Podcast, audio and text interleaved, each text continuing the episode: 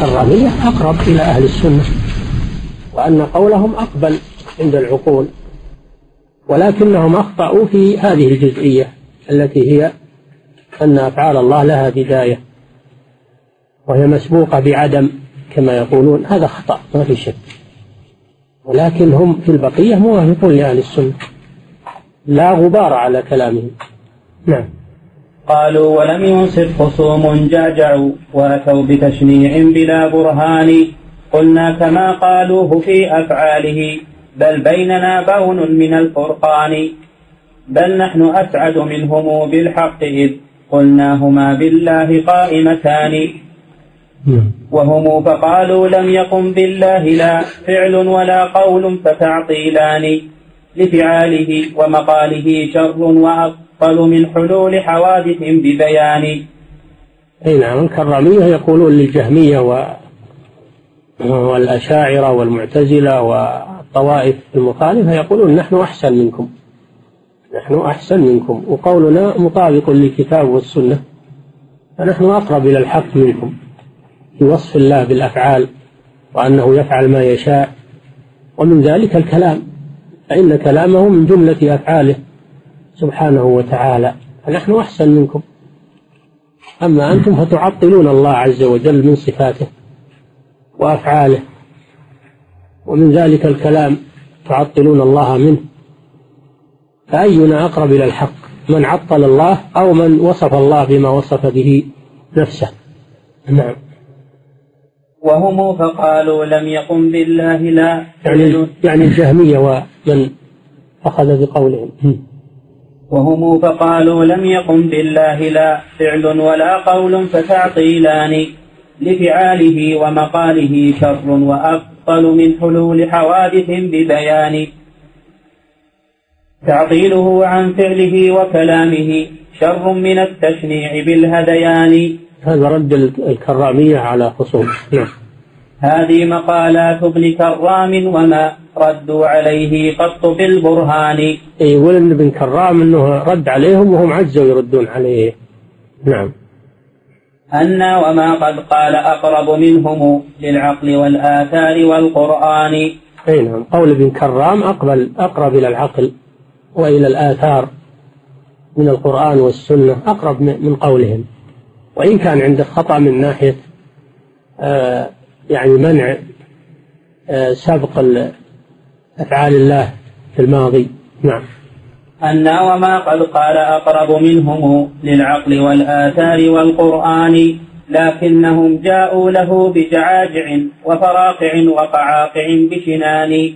يعني الجهمية ومن نعم. فصل في ذكر مذهب أهل الحديث. هذا هو القول الأخير وهو السادس من الأقوال التي ذكرها أو السابع. إذا إذا اعتبرنا القول بأنه أنشأه في اللوح المحفوظ قولا مستقلا صارت الأقوال التي ذكرها سبعة. نعم.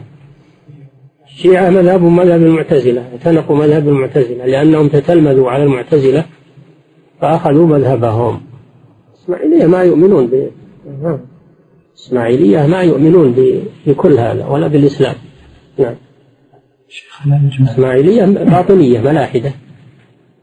هذول جهال ولا بدو ما عندهم من هالأمور ذي شيء بدو. لكن الإسماعيلية في الأصل باطنية نعم. شيخ يكون مذهب السلف الكلام مجموع في بيته سبحانه وفي ذاته قبل الحدود وبعدها نعم. يكون مذهبهم مذهب السلف في مسألة كلام الله. المجموع في بيته سبحانه وفي ذاته قبل الحدود وبعدها صيامه مذهب أهل السنة أن أفعال الله ليس لها بداية. كسائر صفاته ليس لها بداية. نعم. ولا نهاية. فهو الأول ليس قبله شيء بأفعاله وأسمائه بذاته وأسمائه وصفاته وأفعاله. نعم. وهو الآخر فليس بعده شيء بأسمائه وبذاته وبصفاته وأفعاله. من ذا الذي يحدد لله عز وجل ويقول على الله بلا علم؟ هذا أشد من الشرك والكفر. نعم. فصل في ذكر مذهب أهل الحديث. لعله يكفي. المؤلف لما ذكر أول قول؟ أهل الوحي. كيف لا؟ يعني هذا نقول خارج قول أهل الإسلام قصدك قصدك الركبان اللي تفرقوا. الركبان اللي وش فيهم؟ عدد في يقول أهل وحدة الوجود من القرآن. ما فرق بينه وبين غيره؟ إيه يقولون ما دام ان الله هو كل شيء كل شيء هو الله فكل كلام هو كلام الله. وكل يقولون وكل كلام في الوجود كلامه سواء علينا نفعه ونظامه. حتى نباح الكلاب تعالى الله يقول هذا كلام الله لأن ما في خالق ومخلوق ما فيه إلا الخالق بس. حتى نباح الكلاب ونهيق الحمير وكله كلام الله ومزامير الغنى وكله كلام الله تعالى الله عما. نعم. لأن هذا الوجود كله هو الله. بسم الله الرحمن الرحيم. الحمد لله رب العالمين. اللهم صل وسلم على رسولك نبينا محمد وعلى آله وأصحابه أجمعين. قال ابن القيم رحمه الله تعالى فصل في ذكر مذهب أهل الحديث. والآخرون أولو الحديث كأحمد ومحمد وأئمة الإيمان. قالوا بأن الله حقا لم يزل متكلما بمشيئة وبيان.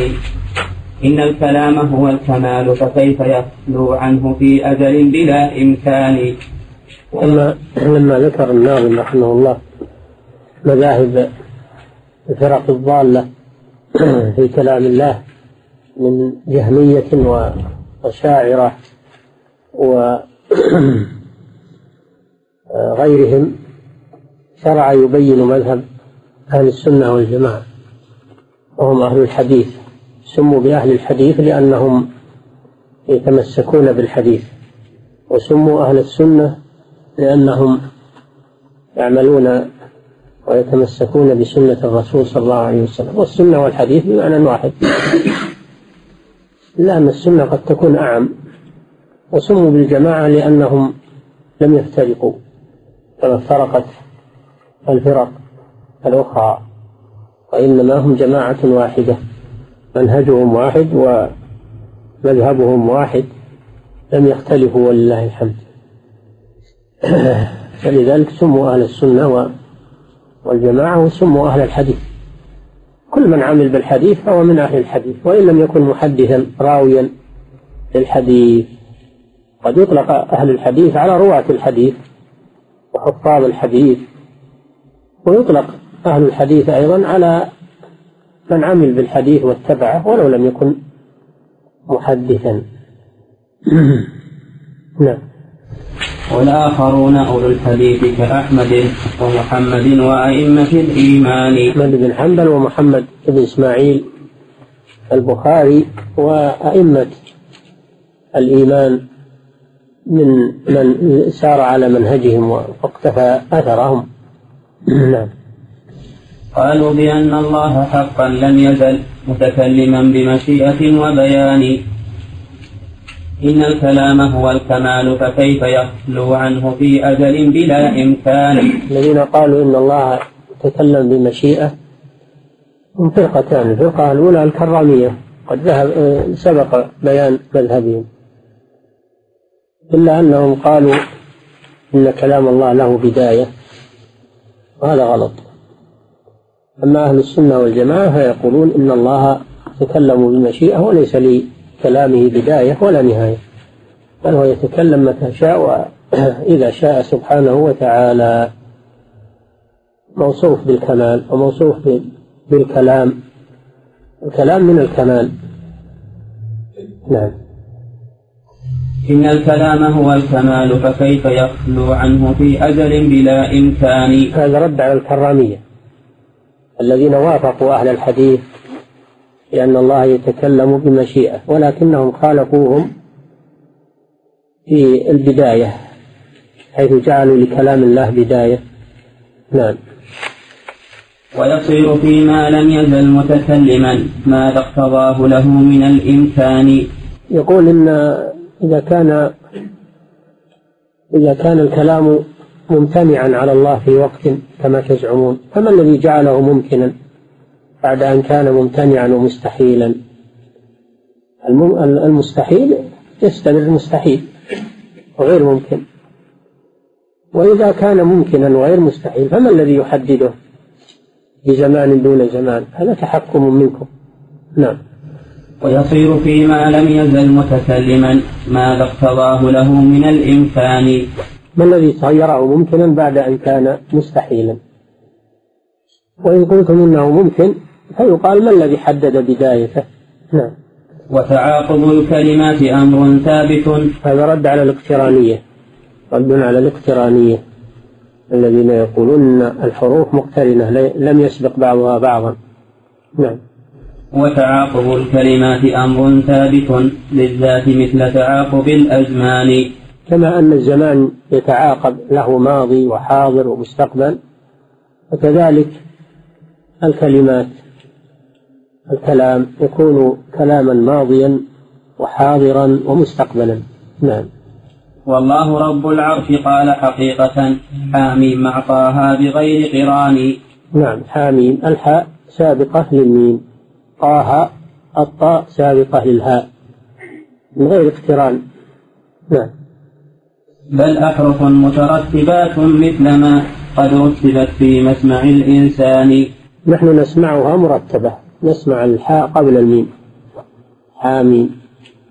فهي مرتبة في الكلام كما هي مرتبة في الاستماع. نعم. وقتان في وقت محال هكذا. حرفان أيضا يوجدا في آن. ما يجتمع وقتان ماضي ومستقبل. الأوقات تختلف.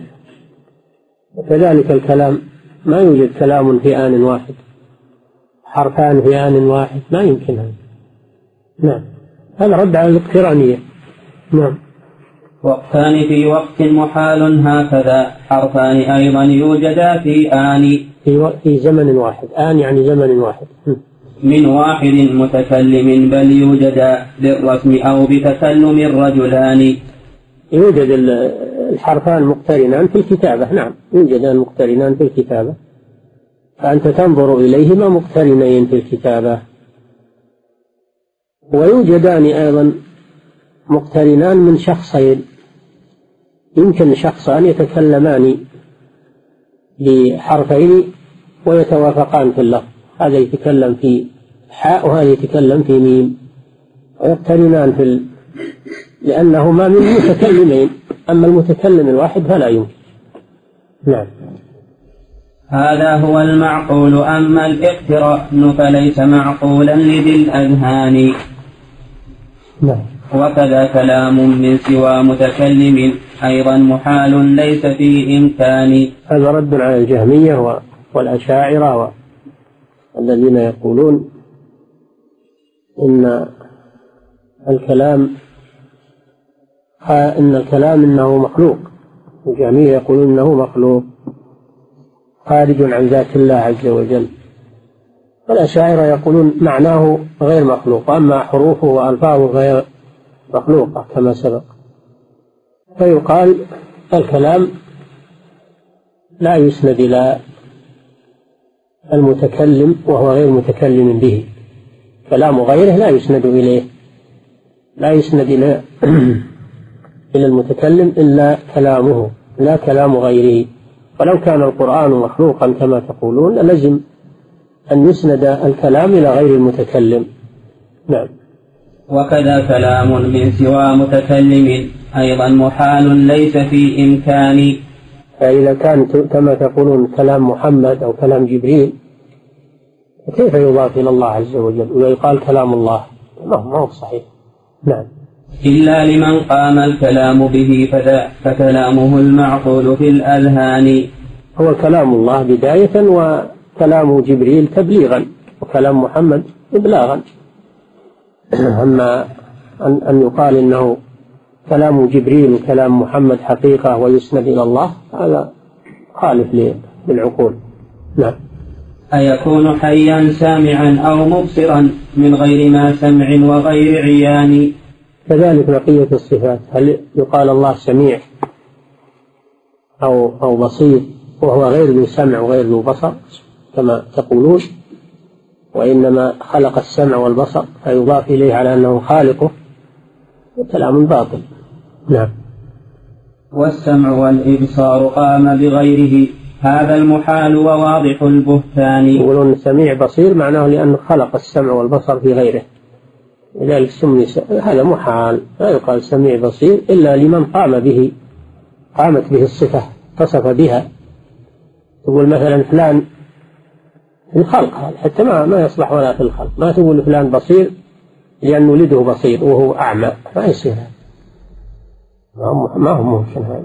نعم. أو فلان فلان سميع لأن ولده يسمع وهو أصم. ما يصير هذا. نعم. والسمع والإبصار قام بغيره هذا المحال وواضح البهتان. لا شك لا شك. إذا استحال هذا في الخلق ففي حق الخالق باب أولى. نعم. وكذا مريد والإرادة لم تكن وصفا له هذا من الهذيان. نعم. يعني مريد لأنه خلق الإرادة. صحيح. نعم. خلق الإرادة في غيره. وكذا قدير ما له من قدرة قامت به من أوضح البطلان. والله الصفات لا تقوم إلا بالموصوف. ما تقوم بغير الموصوف. نعم. والله جل جلاله متكلم بالنقل والمعقول والبرهان. الله متكلم بالنقل. يعني بأدلة السمع. ومتكلم بالعقل أيضا يدل العقل على أنه متكلم لأن الذي لا يتكلم ناقص. والذي يتكلم هذا كمال. والله منزه عن النقص. الله تعالى عاب على اليهود لما عبدوا العجل لأنه لا يتكلم. ألم يروا أنه لا يكلمهم ولا يهديهم سبيلا؟ اتخذوه وكانوا وكانوا ظالمين. فلو كان الله غير متكلم لقال اليهود لموسى أيضا أنت ربك غير غير متكلم. الله عابهم لأنهم يعبدون من لا يكلمهم ولا يهديهم سبيلا. دل على أن الرب سبحانه وتعالى متكلم. وإلا لقالوا لموسى وأنت ربك أيضا لا يتكلم. في الآية الأخرى فلا يرون ألا يرجع إليهم قولا. ولا يملك لهم ضرا ولا نفعا. عابه أنه لا يتكلم. نعم. والله جل جلاله متسلم بالنقل والمعقول والبرهان. وفي الآيات الأخرى ألهم أرجل يمشون بها أم لهم أيدي يسمعون بها أم لهم آذان آذان يسمعون بها أم لهم أعين يبصرون بها أم لهم آذان يسمعون بها. عاب الأصنام لأنها ليس لها صفات. لا تسمع ولا تبصر ولا تأخذ ولا تعطي ولا دل على أن الرب سبحانه وتعالى موصوف بصفات الكمال. نعم. قد أجمعت رسل الإله عليه لم ينكره من أتباعهم رجلان. أجمعت رسل الإله على أن الله متكلم وأن الذي نزل عليهم هو كلام الله عز وجل وبلغوه لأممهم. لم يختلف في هذا رجلان من أتباع الرسل. نعم. فكلامه حقا يقوم به وإلا لم يكن متكلما بقرآن. كلامه يقوم به خلافا لقول الجهمية يقوم بغيره. نعم.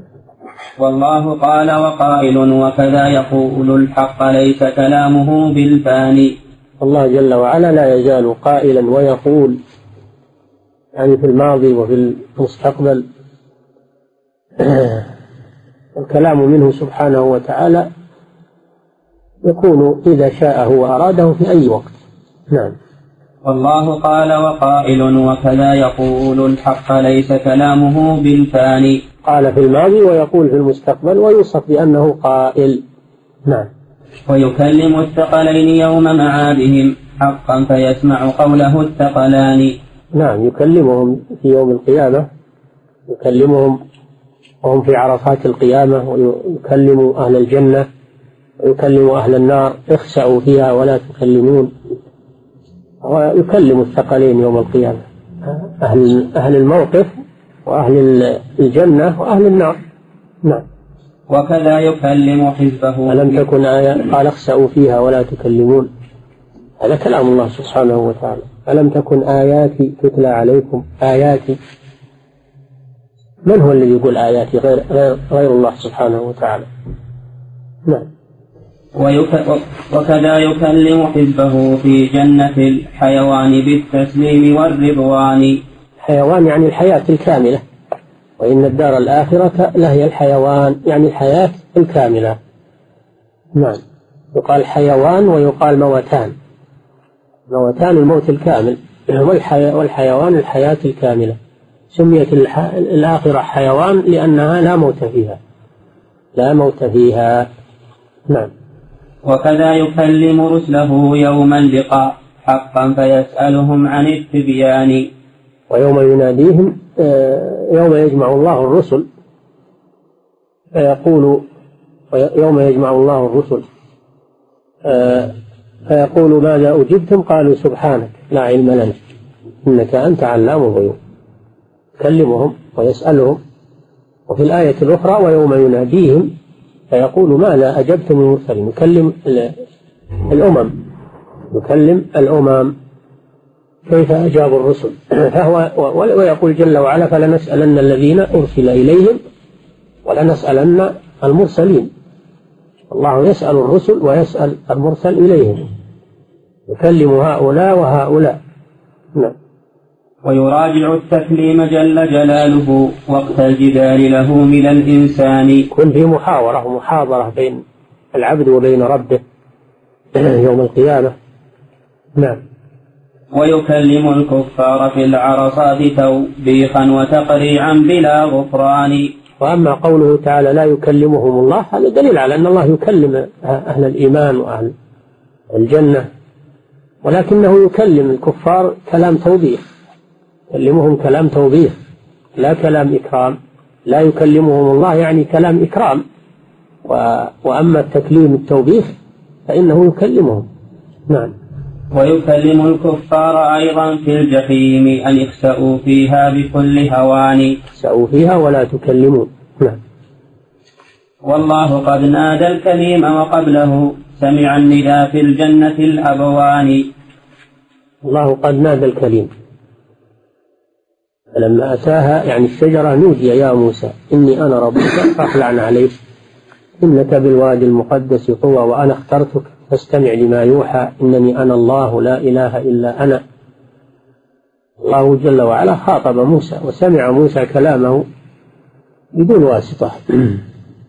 فاعبدني وأقم الصلاة لذكري إن الساعة آتية أكاد فيها إلى آخر الآيات. كلها. كلام الله مع موسى عليه الصلاة والسلام. ولذلك يسمى موسى كليم الله لما اختصه الله به من هذه الميزة العظيمة. إن اصطفيتك على الناس برسالاتي وبكلامي. هذه ميزة لموسى عليه السلام. وكلم الله موسى تكليما. نعم.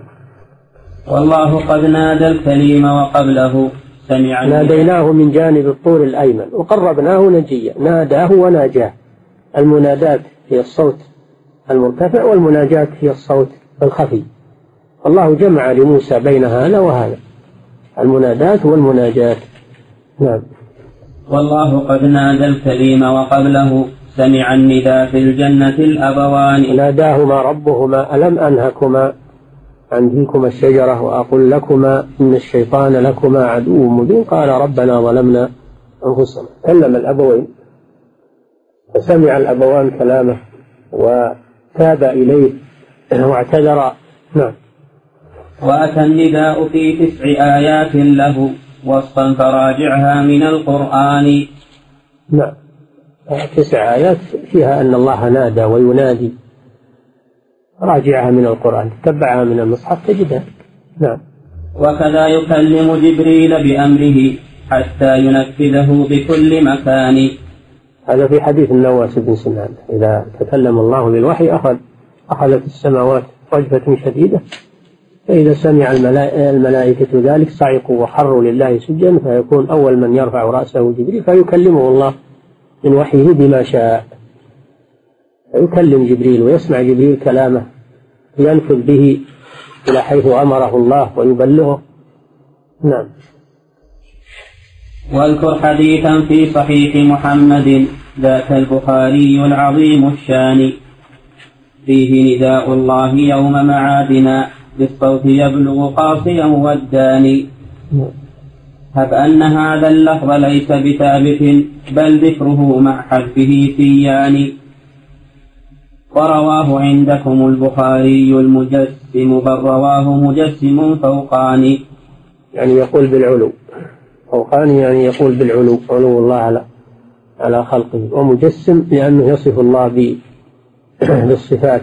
الذي يصف الله بالصفات عندهم يسمونه مجسم تمثيل ولو ما ثبت هذا الحديث مع أنه ثابت في صحيح البخاري لكن لو ما ثبت هناك أدلة أخرى ما تصنعون بها. نعم. أيصح في عقل وفي نقل نداء ليس مسموعا لنا بأذان. لا يسمى نداء إلا إذا كان مسموعا. الذي لا يسمع لا يسمى نداء. وإذا سمع فهو كلام. نعم. أم أجمع العلماء والعقلاء من أهل اللسان وأهل كل لسان؟ أهل اللغة يعني. اللغة العربية. تدل اللغة العربية على أن النداء لا يكون إلا كلاما مسموعا. هذا في وضع اللغة العربية. نعم. أم أجمع العلماء والعقلاء من أهل اللسان وأهل كل لسان أن النداء أن اللسان اللسان المراد به اللغة. اللسان يراد بها اللغة اللغة العربية. نعم. أن النداء الصوت الرفيع وضده فهو النجاء كلاهما صوتان. النجاء أن النداء الصوت الرفيع وضده فهو النجاء كلاهما ضد كلاهما صوتان. كلاهما وردا. وناديناه من جانب الطول الأيمن قربناه نجيا. هذا فيه إثبات المنادات والمناجات لله عز وجل. نعم. والله موصوف بذاك حقيقة هذا الحديث ومحكم القرآن. واذكر حديثا لابن مسعود صريحا أنه ذو أحرف ببيان.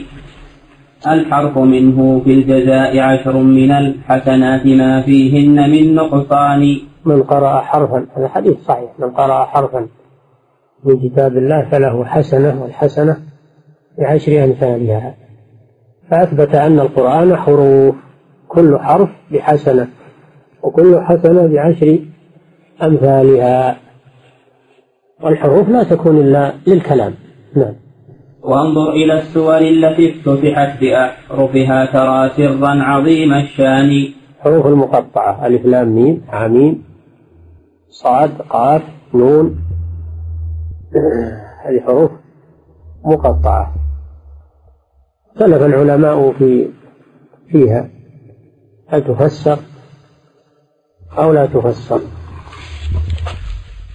وشيخ الإسلام ابن تيمية له فيها كلام.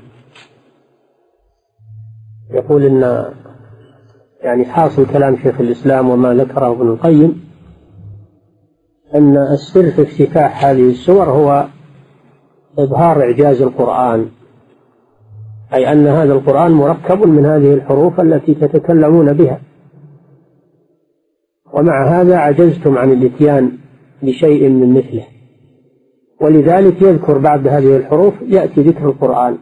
ألف لام ميم ذلك الكتاب لا ريب فيه.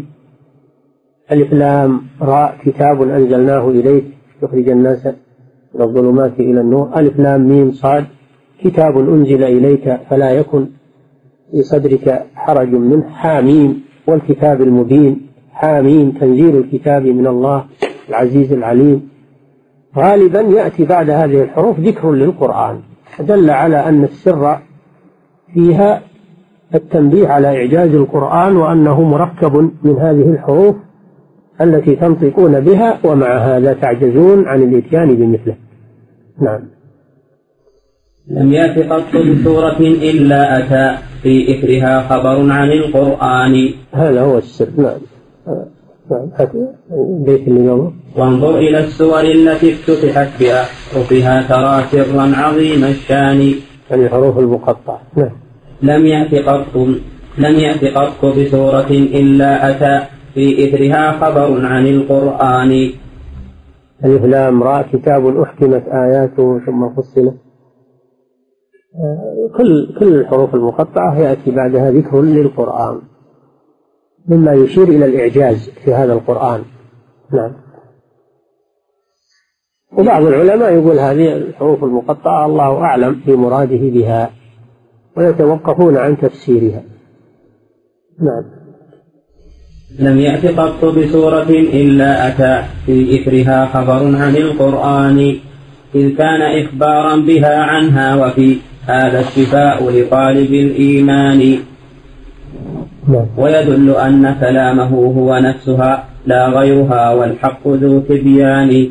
يدل على أن أن الكلام مركب من هذه الحروف التي ينطقون بها. نعم.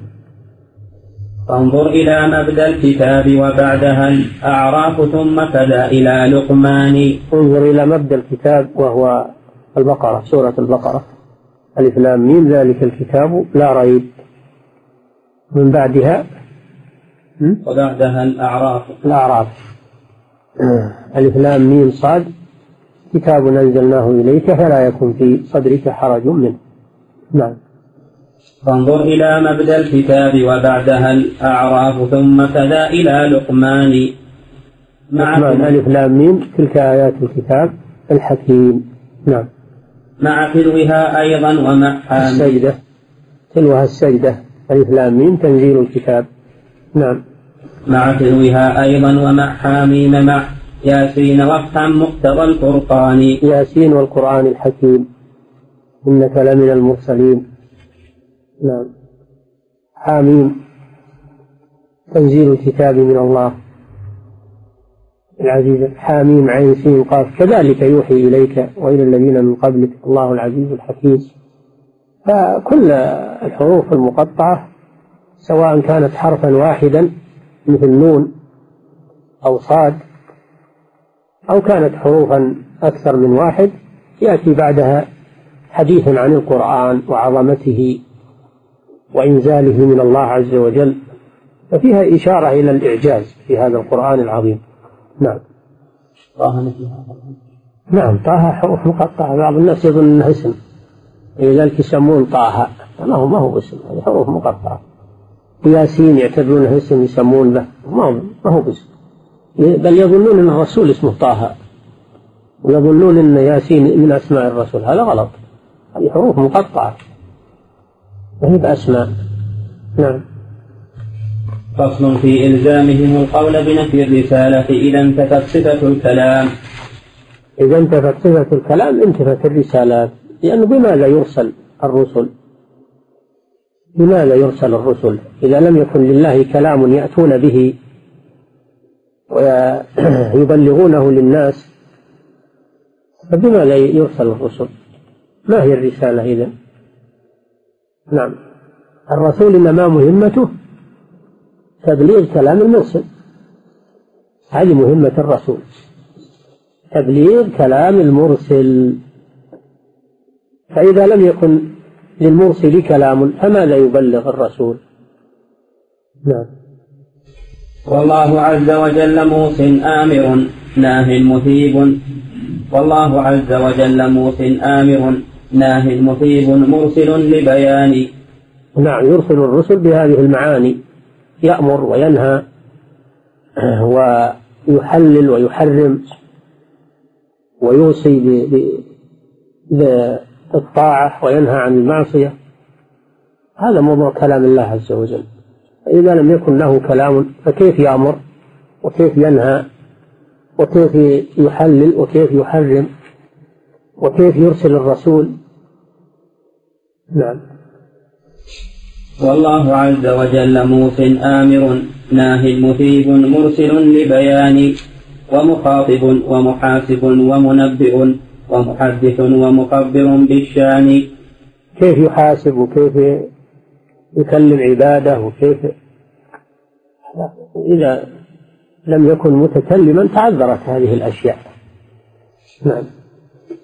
ومكلم متكلم بل قائل ومحذر ومبشر بأمان هاد يقول الحق يرشد خلقه بكلامه للحق والإيمان. والله يقول الحق وهو يهدي السبيل. يقول أخبر أنه يقول سبحانه وتعالى وأن قوله الحق ويهدي كيف يهدي إذا لم يكن يتكلم؟ كيف يهدي؟ عبادة. نعم. فإذا انتفت صفة الكلام فكلها ذا منتف متحقق البطلان. كل هذه المعاني تنتفي إذا انتفى كلام الله عز وجل. نعم. فلا أمر ولا نهي ولا تحليل ولا تحريم ولا إرسال ولا تبشير ولا إنذار ولا نعم. وإذا انتفت صفة الكلام كذلك الإرسال منفي بلا فرقان. انتفت الرسالات. إذا انتفت الرسالات بطلت الشرائع. نعم. فرسالة المبعوث تبليغ كلام المرسل الداعي بلا نقصان. ما يقال رسول إلا إذا كان مرسلا. رسول يطلق على المرسل. والمرسل لا يكون إلا بكلام من المرسل. يرسله به ليبلغه إلى المرسل إليهم. نعم. فعندنا مرسل ورسول ومرسل إليهم. فلا بد في تحقق هذه المعاني من كلام المرسل. نعم. فرسالة المبعوث تبليغ كلام المرسل الداعي بلا نقصان. الرسول من يحمل رسالة. الرسالة هي كلام المرسل. كلام المرسل. نعم. وحقيقة الإرسال نفس خطابه للمرسلين وإنه نوعان. نوع بغير وساطة ككلامه موسى وجبريل القريب الداني. الله جل وعلا يكلم يتكلم بالكلام إما من وراء حجاب بدون واسطة من وراء حجاب كما حصل لموسى وحصل لجبريل ولنبينا محمد صلى الله عليه وسلم ليلة المعراج. كلمهم من غير واسطة من وراء حجاب. أو يكلمهم بواسطة وهو الرسول الملكي إلى الرسول البشري. يكلم الرسول البشري بواسطة بواسطة الرسول الملكي. بكلامه سبحانه وتعالى ينزل به جبريل على محمد صلى الله عليه وسلم. وإنه لتنزيل رب العالمين نزل به الروح الأمين على قلبك لتكون من المنذرين بلسان عربي مبين. القرآن. كلام الله عز وجل. وقد يكون آه، كلام الله وحيا. يكون وحيا بدون آه، بدون واسطة وهو ما يسمى بالإلقاء في الروع. الإلقاء في روع النبي صلى الله عليه وسلم من غير واسطة جبريل. ويجمع هذه المعاني قوله قوله تعالى وما كان لبشر أن يكلمه الله إلا وحيا أو من وراء حجاب أو يرسل رسولا فيوحي بإذنه ما يشاء. ثلاثة أنواع. الوحي وهو الإلهام والإلقاء في الروع بدون واسطة. أو الكلام بدون واسطة أيضا من وراء حجاب. أو الكلام بواسطة بين الرب وبين المرسل إليه. نعم. وحقيقة الإرسال نفس خطابه للمرسلين وإنه نوعان. وكلا الأنواع الثلاثة فيها كلام الله فيها كلام الله سبحانه وتعالى. نوع بغير وساطة ككلامه موسى وجبريل القريب الثاني منه إليه من وراء حجابه إذ لا تراه ها هنا العينان. ها هنا يعني في الدنيا لا تراه ها هنا لا ترى الرب سبحانه وتعالى العينان. لا جبريل ولا ولا موسى ولا محمد صلى الله عليه وسلم ليلة المعراج. لم يروا ربهم لأنهم ما زالوا في الدنيا. والله جل وعلا لا يرى في هذه الدنيا وإنما يرى في الآخرة. نعم. لا تراه ها هنا يعني في الدنيا العينان. نعم. أما في القلب فيرى في القلب سبحانه وتعالى. نعم. الرؤيا القلبية. نعم. والآخر التكليم منه بالوساطة وهو أيضا عنده ضربان. ضربان. والآخر التكليم منه بالوساطة وهو أيضا عنده ضربان. وحي وإرسال إليه وذاك في الشورى أتى في أحسن التبيان. نعم في آخر سورة الشورى. وما كان لبشر أن يكلمه الله إلا وحيا أو من وراء حجاب أو يرسل رسولا. فيوحي بإذنه ما يشاء. نعم. فصل في إلزامهم التشبيه للرب بالجماد الناقص. إذا انتفت صفة الكلام. فإذا انتفت صفة الكلام فضدها. خرس وذاك غاية النقصان. نعم. الذي لا يتكلم هذا أخرس. والخرس صفة نقص. والرب جل وعلا منزه عن صفات النقص. نعم. فإذا انتفت صفة الكلام فضدها خرس وذلك غاية النقصان. فلئن زعمتم فلئن زعمتم أن ذلك في الذي هو قابل من أمة الحيوان. وهي يمكن أن يجيب فيقول إن إن عدم الكلام إنما يكون نقصا في الذي يقبل الكلام في المكان القابل. فالذي يقبل الكلام مثل الإنسان إذا لا إذا لم يقدر على الكلام فهذه صفة نقص لأنه قابل للكلام فسلبه منه صفة نقص. أما الرب جل وعلا فغير قابل للكلام فلا يلزم من نفيه عنه صفة النقص فنقول لهم أنتم وقعتم في خطأ أعظم من الأول. الأول شبهتموه بالحيوانات التي لا تنطق لكن الآن شبهتموه بالجمادات. ولا شك أن التشبيه بالحيوان والرب ليس بقابل صفة الكلام فنفيها ما فيه من نقصان هذا كلامهم جوابهم نعم. فيقال سلب كلامه وقبوله صفة الكلام أتم للنقصان. يعني أشد نقصان. إذا كان ما يقبل الكلام هذا أشد. نعم. إذ أخرس الإنسان أكمل حالة من ذا الجماد بأوضح البرهان. الإنسان الأخرس أكمل من الحجر الذي أو الجدار الذي لا يقبل الكلام. نعم. فجحدت أوصاف الكمال مخافة التجسيم والتشبيه بالإنسان ووقعت في تشبيهه بالجم ووقعت في تشبيهه بالجامدات الناقصات وذا من الخذلان. الذي يقبل الكلام أكمل من الذي لا يقبل الكلام. نعم. الله أكبر هتكت أستاركم حتى غدوتم بحتة الصبيان. بلا شك. إنهم في كلامهم هذا ضحوكة للصبيان والأطفال. أنهم قالوا في حق الله عز وجل ما لا يليق به. وما حملهم على هذا إلا التضليل.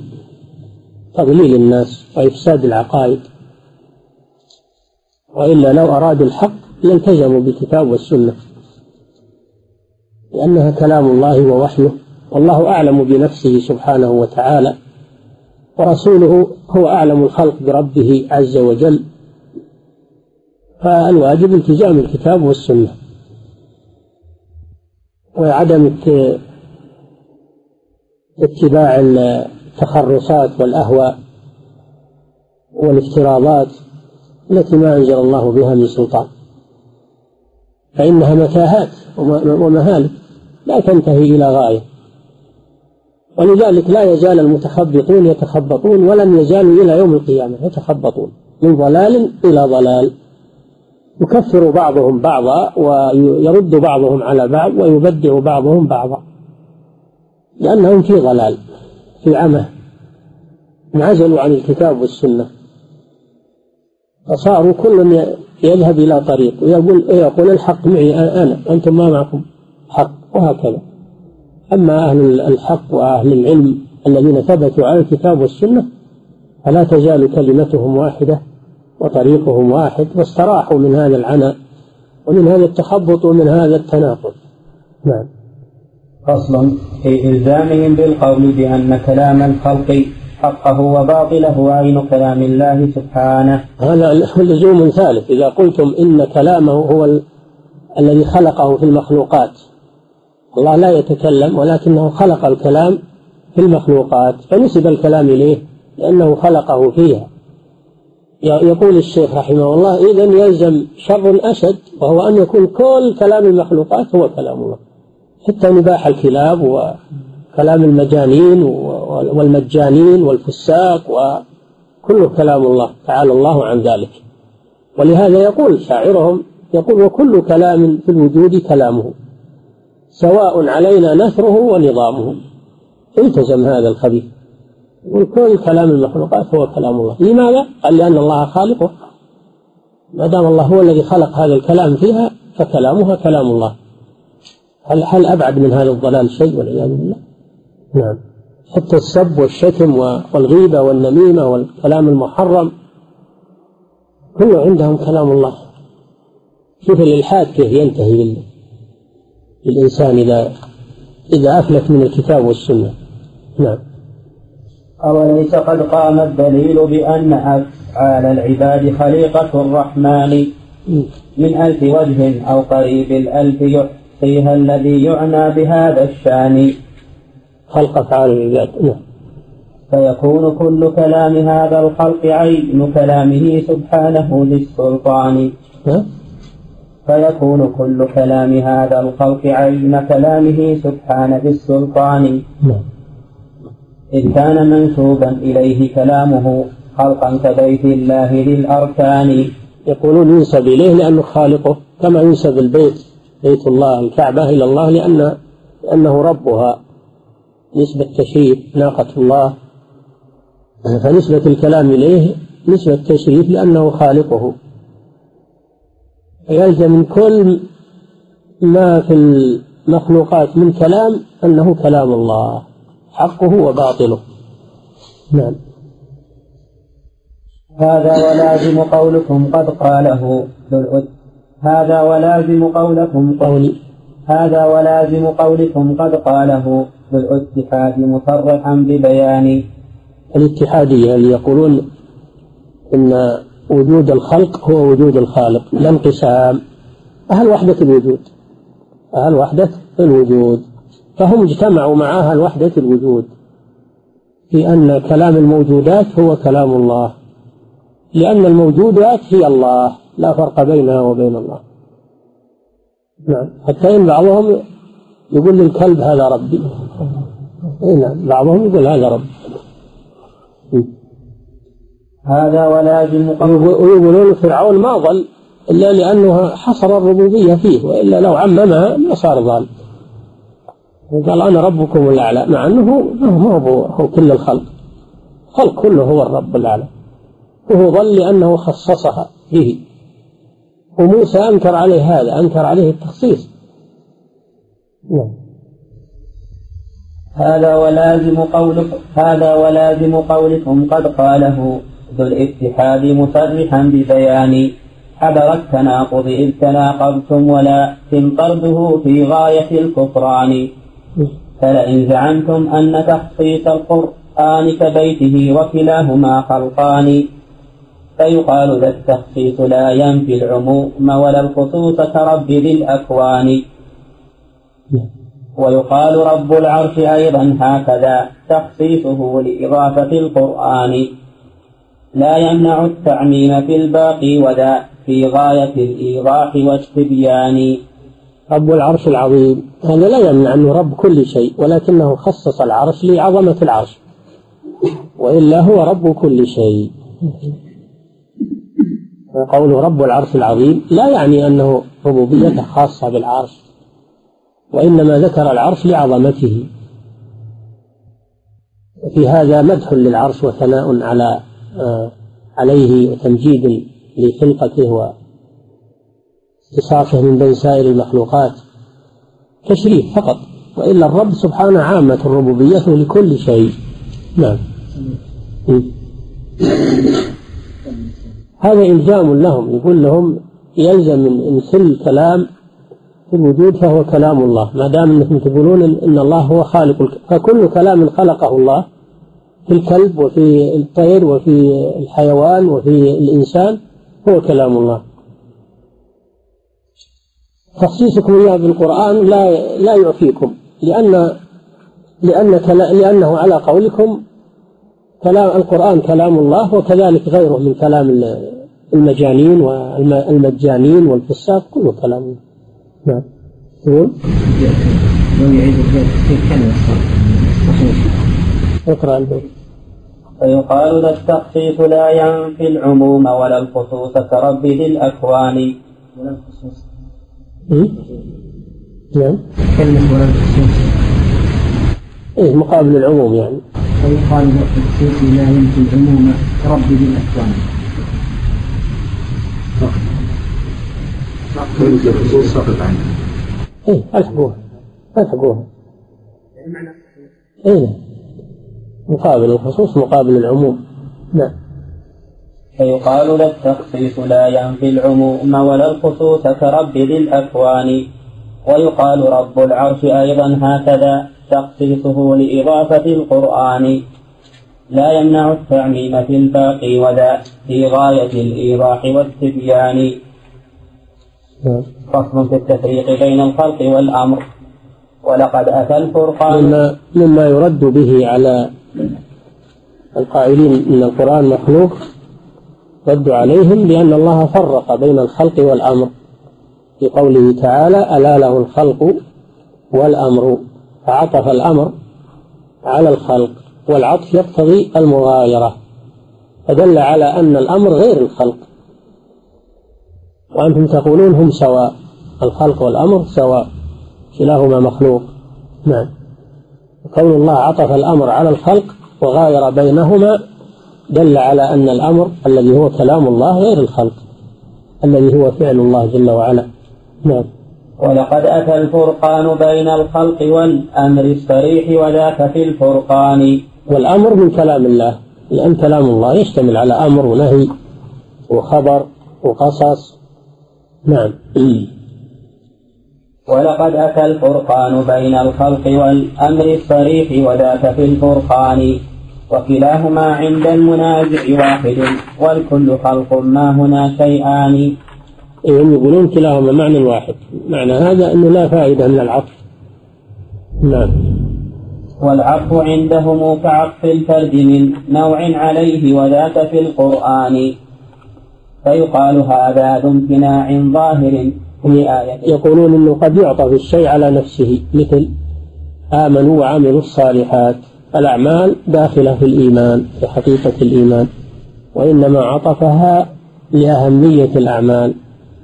فعطف الأمر على الخلق هو من عطف الخاص على العام. نقول لهم لا الأصل المغايرة. الأصل المغايرة وأن المعطوف غير المعطوف عليه هذا هو الأصل. إلا أن تأتوا بدليل يدل على الخصوص والعموم. وليس معكم دليل. نعم. فيقال هذا ذو امتناع ظاهر في آية التفريق ذو سبيان فالله بعد الخلق أخبر أنها قد فالله بعد الخلق أخبر أنها قد سخرت بالأمر للجريان. نعم. إن ربكم الله الذي خلق السماوات والأرض في ستة أيام ثم استوى على العرش يغشي الليل النهار يطلبه حثيثا والشمس والشمس والقمر والنجوم مسخرات بأمره. ففرق بين الخلق وبين التسخير بالأمر. ما قال مسخرات بخلقه؟ قال بأمره. دل على أن الأمر غير الخلق فيكون العطف هنا للمغايرة. ألا له الخلق والأمر؟ فأول أول الآية يبطل قولكم إن العطف فيها للخصوص والعموم بل هو للمغايرة. لأن الله غاير بينهما في أول الآية وكذلك في آخرها. نعم. والله بعد الخلق أخبر أنها قد سخرت بالأمر للجريان. وأبان عن تسخيرها سبحانه بالامر بعد الخلق بالتبيان. والأمر إن هذا ما هو بعطف. هذا ما فيه عطف. خلق السماوات والأرض في ستة أيام ثم قال مسخرات بأمره ما في حد وهذا واضح أن الأمر غير الخلق. فيكون آخر الآية يحمل على أولها. وأن العطف للمغايرة وليس هو للعموم والخصوص كما تقولون. العطف قد يكون للمغايرة وهذا هو الأصل يكون للعموم والخصوص يكون للترادف. العطف يأتي على أنواع والسياق هو الذي يحدد كل نوع. نعم. والأمر إما مصدر أو كان مفعولا هما في ذاك مستويان. مأمور نعم. مأموره هو قابل للأمر كالمصنوع قابل صنعة الرحمن. نعم. فإذا انتفى الأمر انتفى المأمور كالمخلوق ينفى لانتفى الحبتان وانظر إلى نظم السياق تجد به سرا عجيبا واضح البرهان. نظم السياق في الآية نعم. ذكر الخصوص وبعده متقدما والوصف والتعميم في ذا الثاني. فأتى بنوعي خلقه وبأمره فعلا ووصفا موجزا ببيان. فتدبر القرآن إن رمت الهدى فالعلم تحت تدبر القرآن. يقول يجب أن أن الإنسان يتدبر السياق. وإذا تدبر السياق عرف المقصود. تدبر. تدبر القرآن إن رمت الهدى. العلم تحت تدبر القرآن. والسياقات تختلف. كل سياق له مقصد له معنى. فلا يحمل بعضه على بعض إلا إذا كان لذلك سبب. وإلا فالأصل إن كل معنى مستقل عن الآخر. نعم. بقي الخلق الفعلي في قوله إن ربكم الله الذي خلق السماوات. أي نعم. هذا هو الخلق. خلق السماوات والوصف الا له الخلق. خلق هو الخلق. خلق هذا فعل ألا له الخلق؟ هذا وصف نعم هذا وصف. مصدر. مصدر وهو وصف له سبحانه وتعالى. نعم. فصل في التفريق بين ما يضاف إلى الرب تعالى من الأوصاف والأعيان. هذا واضح. ما يضاف إلى الله قسمان. إضافة أوصاف وإضافة أعيان. إضافة أوصاف لا تقوم بنفسها وإنما تقوم بالموصوف كالسمع والبصر والعلم والإرادة. والكلام. هذه الأشياء لا تقوم إلا بالموصوف لأنها معاني. والنوع الثاني إضافة أعيان أي أشياء قائمة بنفسها قائمة بنفسها. مثل ناقة الله بيت الله عبد الله. هذه من إضافة المخلوق إلى خالقه. طيب القرآن أو كلام الله من أي النوعين؟ هل هو من المعاني ولا من الأعيان؟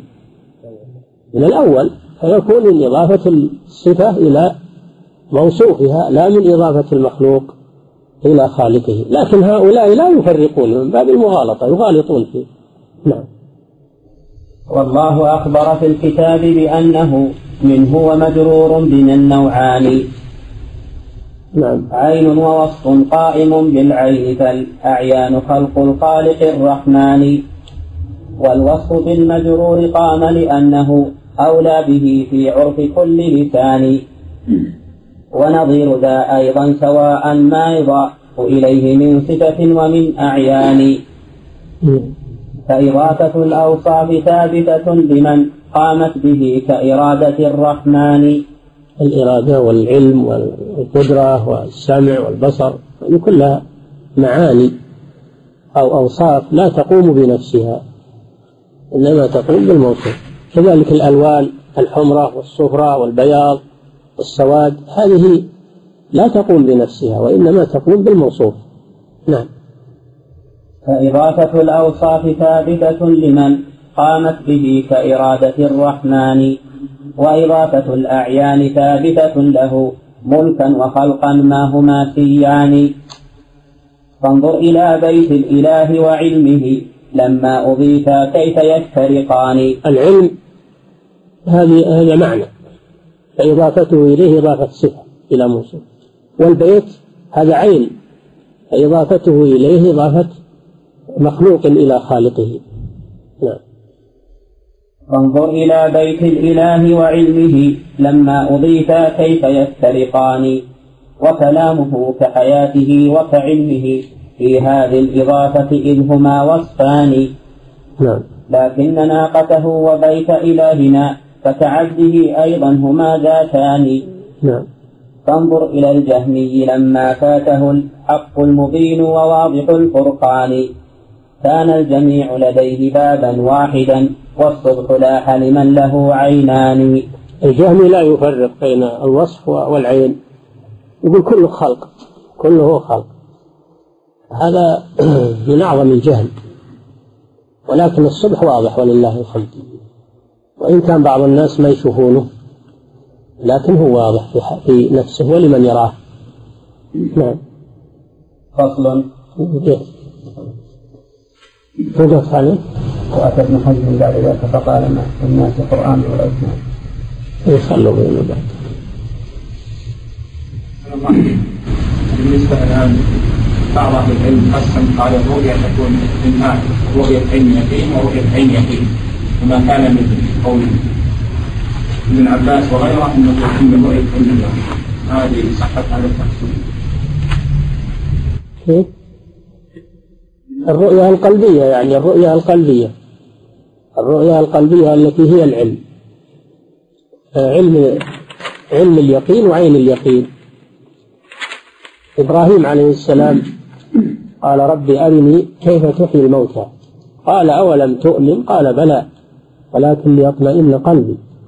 أراد أن ينتقل من علم اليقين إلى عين اليقين. فالرؤية القلبية التي هي العلم تنقسم إلى قسمين. علم اليقين وعين اليقين وحق اليقين. كل هذه الألفاظ في القرآن الكريم. نعم. يوصف آدم بأنه كليم مكلم. جاء في الحديث مكلم. نبي مكلم. ما قال كليم؟ قال مكلم. نعم. الله الحديث النبي صلى الله عليه وسلم ربه في على أي شيء. رؤيا. ما لا رؤيا. ها؟ ما برؤية عين. رؤيا منام. رؤيا قلبية. قلبية. ما هي برؤية عين. نعم. تخصيص هذا؟ أنه مكلم كلمه ربه. يا آدم أنبئهم بأسمائهم. ألم أنهكما عن تلكما الشجرة؟ الله كلمهما بدون واسطة. فهو مكلم من الله عز وجل. نعم. قال مثل موسى نعم قال مثل موسى ومحمد إيه نعم. ومحمد عليه الصلاة والسلام كلمه ربه ليلة المعراج بدون واسطة وفرض عليه الصلوات الخمس. لكن غلبة التكليم والصفة صارت لموسى عليه السلام. كليم الله. نعم. نعم. تكون في اليقظة بالعلم يعني بالعلم. بالعلم. نعم. نعم. نعم. النفس في لك النفس في الروع يكون بدون واسطة أي نعم. حديث الجمع يعني في روعي في روعي روعي. قد يكون بواسطة وقد يكون بدون واسطة. نعم. بسم الله الرحمن الرحيم. الحمد لله رب العالمين. اللهم صل وسلم على عبدك ورسولك نبينا محمد وعلى آله وأصحابه أجمعين. قال ابن القيم رحمه الله تعالى فصل وأتى ابن حزم بعد ذاك فقال ما للناس قرآن ولا إثنان بل أربع كل يسمى بالقرآن وذاك قول بين البطلان. هذا الذي يتلى وآخر ثابت في الرسم يدعى المصحف العثماني. والثالث المحفوظ بين صدورنا هذه الثلاث خليقة الرحمن. والرابع المعنى القديم كعلمه كل يعبر عنه بالقرآن. وأظنه قد رام شيئا لم يجد عنه بسم الله الرحمن الرحيم. الحمد لله رب العالمين. صلى الله وسلم على نبينا محمد وعلى آله وصحبه. لما ذكر الشيخ رحمه الله أقوال الناس في القرآن في كلام الله أراد أن يستوفي كل ما قيل في هذه المسألة من حق وباطل. وخطأ وصواب. يكون طالب العلم على معرفة بهذه الأمور. لأن من لا يعرف الشر يوشك أن يقع فيه. فكما أن الإنسان يجب أن يعرف الحق بتفاصيله وأدلته فكذلك يجب عليه أن يعرف ما يناقضه من باطل من أجل أن يحذره ويحذر منه. لا سيما إذا كان هذا الخطأ منسوبا إلى من يظن به الخير وأنه من أئمة العلم. وقال قولا مخالفا للصواب فإن خطر هذا أشد. لذلك ذكر قول ابن حزم. مع أن ابن حزم رحمه الله إمام جليل لكنه أخطأ في مسائل ومنها هذه المسألة. وابن حزم هو الإمام أبو محمد علي بن سعيد بن حزم الأندلسي من أكابر علماء الأندلس وحفاظ الحديث. وله مشاركة في علوم كثيرة كالفقه والحديث والتاريخ والأصول وغير ذلك. فمقامه في العلم لا ينكر ولكن يؤخذ عليه الشيء رحمه الله. هو كان شافعيا ثم إنه اعتنق المذهب الظاهري فصار ظاهريا. والمذهب الظاهري هو مذهب داود. بن علي الظاهري الإمام المعروف وتبعه على هذا المذهب طوائف يسمون بالظاهرية لأنهم يأخذون بظواهر النصوص فقط ولا ينظرون إلى العلل والمقاصد وإنما يأخذون بظاهر اللفظ دون نظر إلى العلة والقصد ومقاصد الشارع ولذلك ينكرون القياس فلا يقولون به ولهم شطحات ووقعوا في أغلاط بسبب هذا المذهب. فاعتنقه هذا الإمام ودافع عنه لما أوتي من قوة البيان والحجة والفصاحة. وله كتاب مشهور في الفقه والحديث اسمه المحلى شرح المجلى المجلى متن ألفه في الفقه ثم شرحه بشرح سماه المحلى وهو كتاب مشهور. فيه علم غزير ولكن فيه شدة في نقد خصومه وتهجم على أصحاب المذاهب الأربعة. شوهت كتابه هذا. وإلا ففيه علم غزير لو خلا من شدة اللهجة وشدة الطعن في خصومه. لو خلا من ذلك لكان كتابه كتابا مفيدا جدا. هذا الإمام غلط في هذه المسألة مسألة القرآن. وجمع بين مذهب الأشاعرة ومذاهب أخرى. خلط فيها. يقول القرآن ليس قرآنا واحدا. هناك أربعة قرآنات. بعضها مخلوق وبعضها غير مخلوق. فالقرآن يطلق على ما في المصاحف مكتوب. ويطلق على ما يتلى بالألسن يسمى قرآنا. ويطلق على ما يتصور في الذهن ويحفظ في الصدور. ما يحفظ في الصدور يسمى قرآنا. ثلاثة أشياء هذه مخلوقة.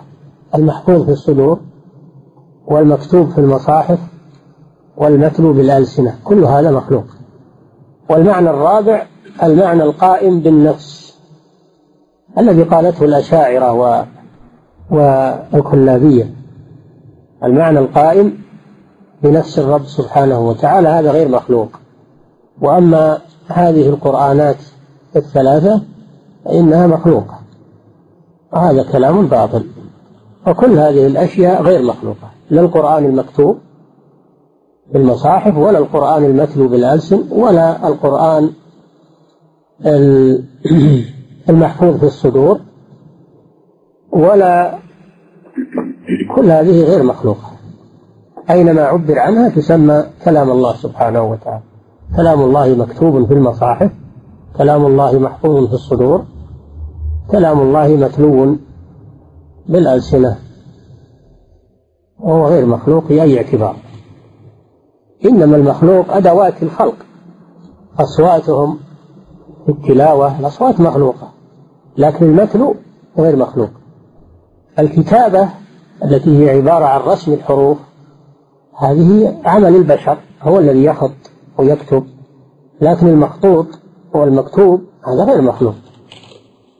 لأنه كلام الله سبحانه وتعالى ففرق بين هذا وهذا. فهذا هو غلط الإمام ابن حزم رحمه الله. كله غلط في غلط. نعم. فهو جمع بين مذهب الأشاعرة والكلابية وزاد عليه غلطا فاحشا وهو أنه اعتبر ما عداه مخلوقا. نعم. نعم يا شيخ هل ابن حزم يعبر عن رأي ظاهرية؟ نعم. هل ابن حزم يعبر عن رأي ظاهرية؟ من أئمتهم هو ما في شك. يعني ظاهرية يرون مثل هذا الرأي يعني في هذه المسألة؟ نعم. ما أدري عنهم لا ما أدري عنهم. لكن في, في الفقه وفي هو يعبر عن رأيه. في الأصول وفي الفقه يعبر عن رأي الظاهري. أما في هذه المسألة فلا أدري هل لكن الإمام نسبه إليه. الإمام ابن القيم نسبه إليه. لو كان للظاهرية لقال للظاهرية نعم. وأظنه قد رام شيئا لم يجد. عنه عبارة ناطق ببيان. إن المعين ذو مراتب أربع عقلت فلا تخفى على إنسان. في العين ثم الذهن ثم اللفظ ثم الرسم حين تخطه ببنان. هذا المعنى الذي ذكره ابن حزم من القرآنات الأربعة. بزعمه لا تنطبق على القرآن وإنما تنطبق على الموجود. كل موجود فله اعتبارات أربعة. كل موجود غير القرآن. بالطبع لا بد من هذا غير القرآن. كل موجود غير القرآن. فله اعتبارات أربعة. مثلا زيد من الناس. يكون له وجود في الخارج وهو ذاته وجسمه القائم زيد. زيد بشر يمشي ويأكل ويشرب موجود في الخارج. وله وجود في الذهن. زيد تتصوره أنت أنه شخص وأنه كذا وكذا في ذهنك. تتصوره في ذهنك. ودائما على بالك. إذا صار صديق لك ولا صاحب لك ولا أنت تحبه دائما تتصور هذا الشخص في ذهنك. فلان ما يغيب عنك. ووجود في اللفظ تتلفظ به. تقول زيد مثلا. وتكتبه وجود في الكتابة تكتب اسم زيد. هذه وجودات أربعة. فهذا إنما يطلق الحقيقة على الموجود في الأعيان يعني في الخارج. زيد حقيقته ما كان موجودا في الخارج. أما ما كان موجودا في الذهن أو في الكتابة أو في اللفظ فهذا لا ليس له وجود حقيقي إنما هو أشياء تعبر عن هذا الشخص. إذا قلت زيد ما هو معناه أن زيد صار شخص تكون من كلامك أو كتبته أو كان في ذهنك ما هو زيد الذي في الخارج. لكن هذا عبارة عن ذكر له أو تصور له أو كتابة لاسمه فقط. فلو قلت لك وين زيد ما يمكن تقول إنه شوف بالكتاب موجود. مو بهذا زيد هذا اسمه. أو تقول إنه هو اللي بذهني زيد عندي بذهني الآن. أنا أدور زيد تقول تعال زيد بذهني الآن. ما يمكن هذا. هذا ما هو حقيقي. إنما هو تصوري فقط. كذلك لو لفظت بزيد قلت يا زيد هل معنى هذا أن اللفظ هذا هو زيد؟ لا. هذا تلفظك أنت. لكن ما هو بزيد. إنما زيد الحقيقي هو الموجود في الخارج الشخص. فابن حزم نقل هذا الذي الذي للأعيان وجعله على القرآن وهذا غير صحيح. ولهذا يقول ابن القيم وأظنه قد رام شيئا لم يجد عنه عبارة ناطق ببيان. فهذا غير هذا. نعم. إن المعين فالحقيقة أن أن أن الموجود إنما ينطبق على الموجود في الأعيان فقط حقيقة. وأما ما عداها من الاعتبارات فإنه ليس حقيقيا إما كتابة وإما لفظ وإما ذهن وليس حقيقيا ليس هو الموجود في الخارج أو الموجود في الحقيقة. هذا عند الجماهير من النظار إلا الرازي ابن الخطيب ابن الخطيب المراد به الرازي. وقالوا له ابن خطيب الري ابن خطيب الري. لأن أباه كان خطيبا. وابنه هذا الفخر فخر الدين الرازي هذا أشعري. معرق في الأشعرية وعلم الكلام. وله كتابات سيئة ومؤلفات سيئة جدا. ولكن يقال والله أعلم ولعله إن شاء الله صحيح أنه تاب في آخر حياته. ورجع إلى الحق. وله شعر في هذا. له شعر في هذا الرجوع. نرجو أنه إن شاء الله رجع إلى الصواب.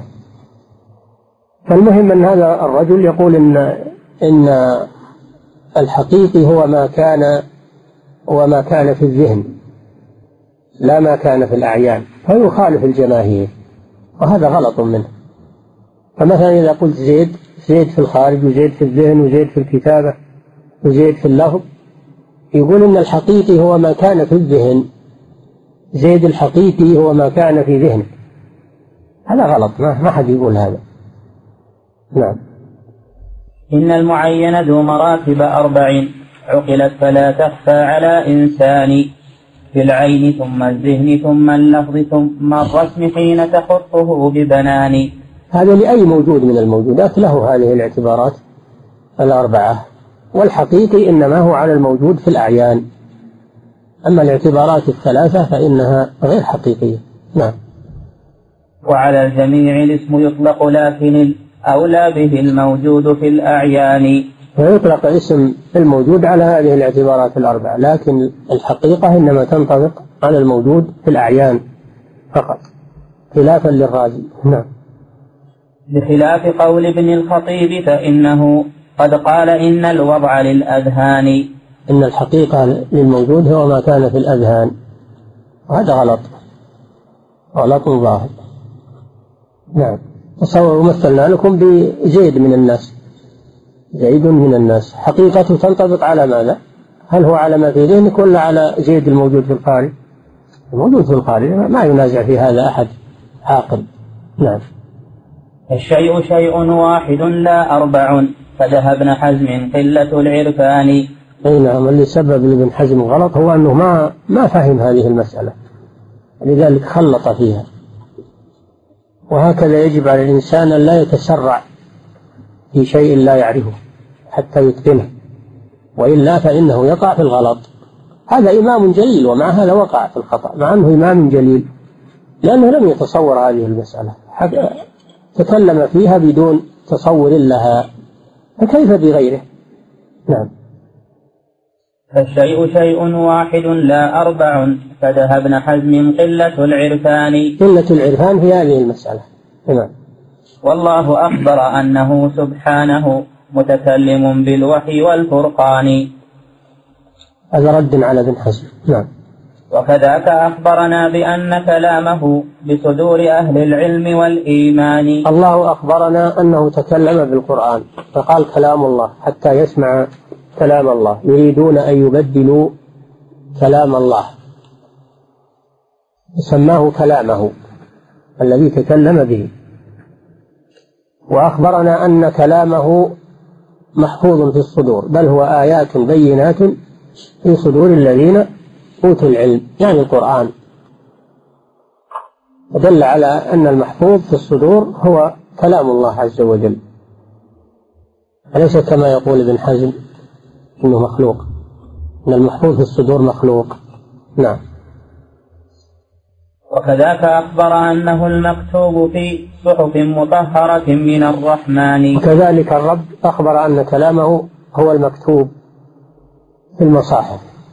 قال تعالى كلا إنها تذكرة فمن شاء ذكره في صحف مكرمة مرفوعة مطهرة بأيدي سفرة كرام بررة فأخبر أن كلامه مكتوب في هذه الصحف التي مع الكرام البررة من خلقه وأنه هو كلامه.